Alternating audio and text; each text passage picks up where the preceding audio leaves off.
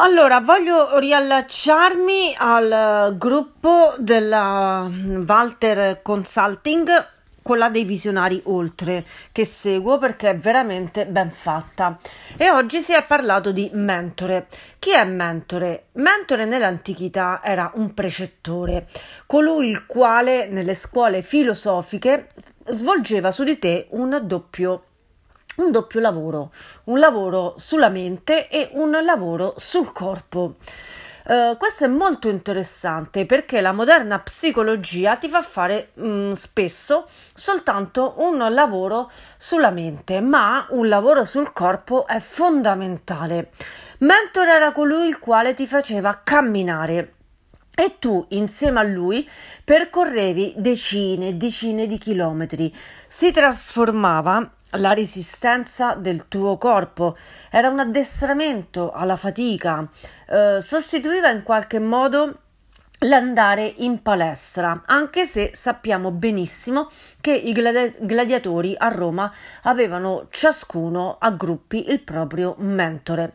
Cioè chi era? Era un allenatore, un addestratore sempre presente. Ora diventare essere questa figura non è facile perché non devi svolgere soltanto un lavoro sulle preghierine come tanti veramente di zero energia fanno, ma devi svolgere un lavoro di ritmo vitale completo, cioè devi dare la possibilità comprendendo i talenti dell'altro, di trasformarlo, di allinearlo, di farlo crescere.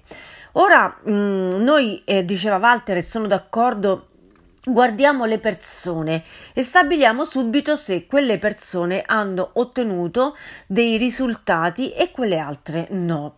Eppure nelle scuole di teatro i mentori più bravi sono coloro i quali da, mh, mm, dal calcare il palcoscenico sono passati a fare formazione, cioè trasmettono le loro competenze anzitutto umane, ma soprattutto di mentore ai loro allievi.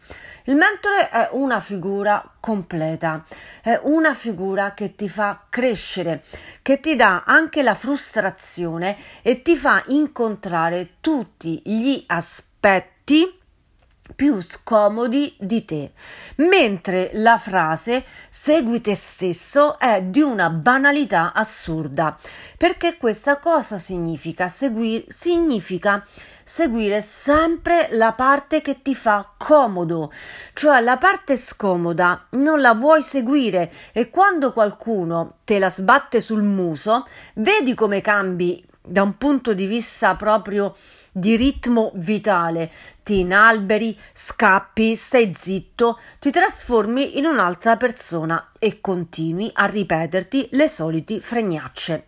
Il mentore era anzitutto una figura scomoda, molto più del precettore perché era un'iniziazione. Eh, non solo la classe patrizia cioè coloro i quali poi sarebbero entrati nel senato avevano ciascuno il proprio mentore ma lo avevano anche i generali i comandanti tutte le figure di spiccato ruolo all'interno della società. Perché continuamente dovevano scrutare nelle proprie emozioni, nel proprio stato di ritmo vitale, cioè dovevano sapere se erano stanchi, se potevano superare oltre quella resistenza e, no, e non dovevano, e dovevano avere un programma completo di formazione e di allenamento. Ora il mentore viene in parte sostituito dalla scuola, ma non è così perché era una, um, questa era una formazione one to one, cioè avevi una persona che ti seguiva per tutto l'arco della vita. Pazzesco, eh?